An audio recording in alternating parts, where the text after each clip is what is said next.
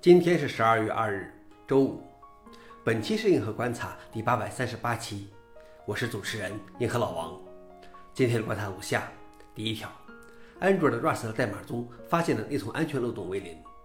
谷歌称，在过去几年版本中，内存安全漏洞的数量大幅下降，每年的内存安全漏洞数量从二零一九年的二百二十三个下降到二零二二年的八十五个。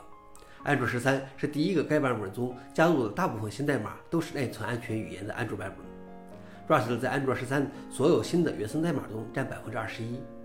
在整个安卓十二和十三系统中，在安卓 Rust 的代码中发现的内存安全漏洞为零。消息来源 n e t f i Google。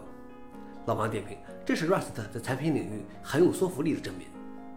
第二条是 OpenAI 的新的聊天机器人可以解释代码。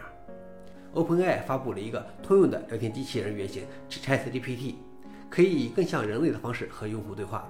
虽然这种聊天机器人本质上是随机鹦鹉，它们的知识仅仅来自于训练数据中的统计规律，而不是像人类那样对世界这个复杂而抽象的系统的理解。但有人用编程问题测试了它，并声称其答案是完美的。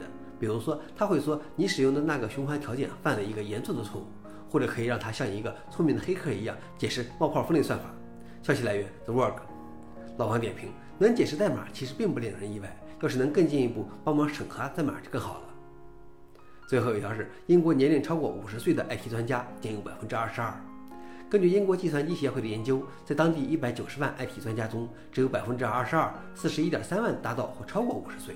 而英国其他就业领域中，五十岁以上的平均人数为五十六点一万。另外，老年技术人员的时薪中位数为二十五英镑。比整个 IT 专家群体的时薪高百分之十四。消息来源：Register。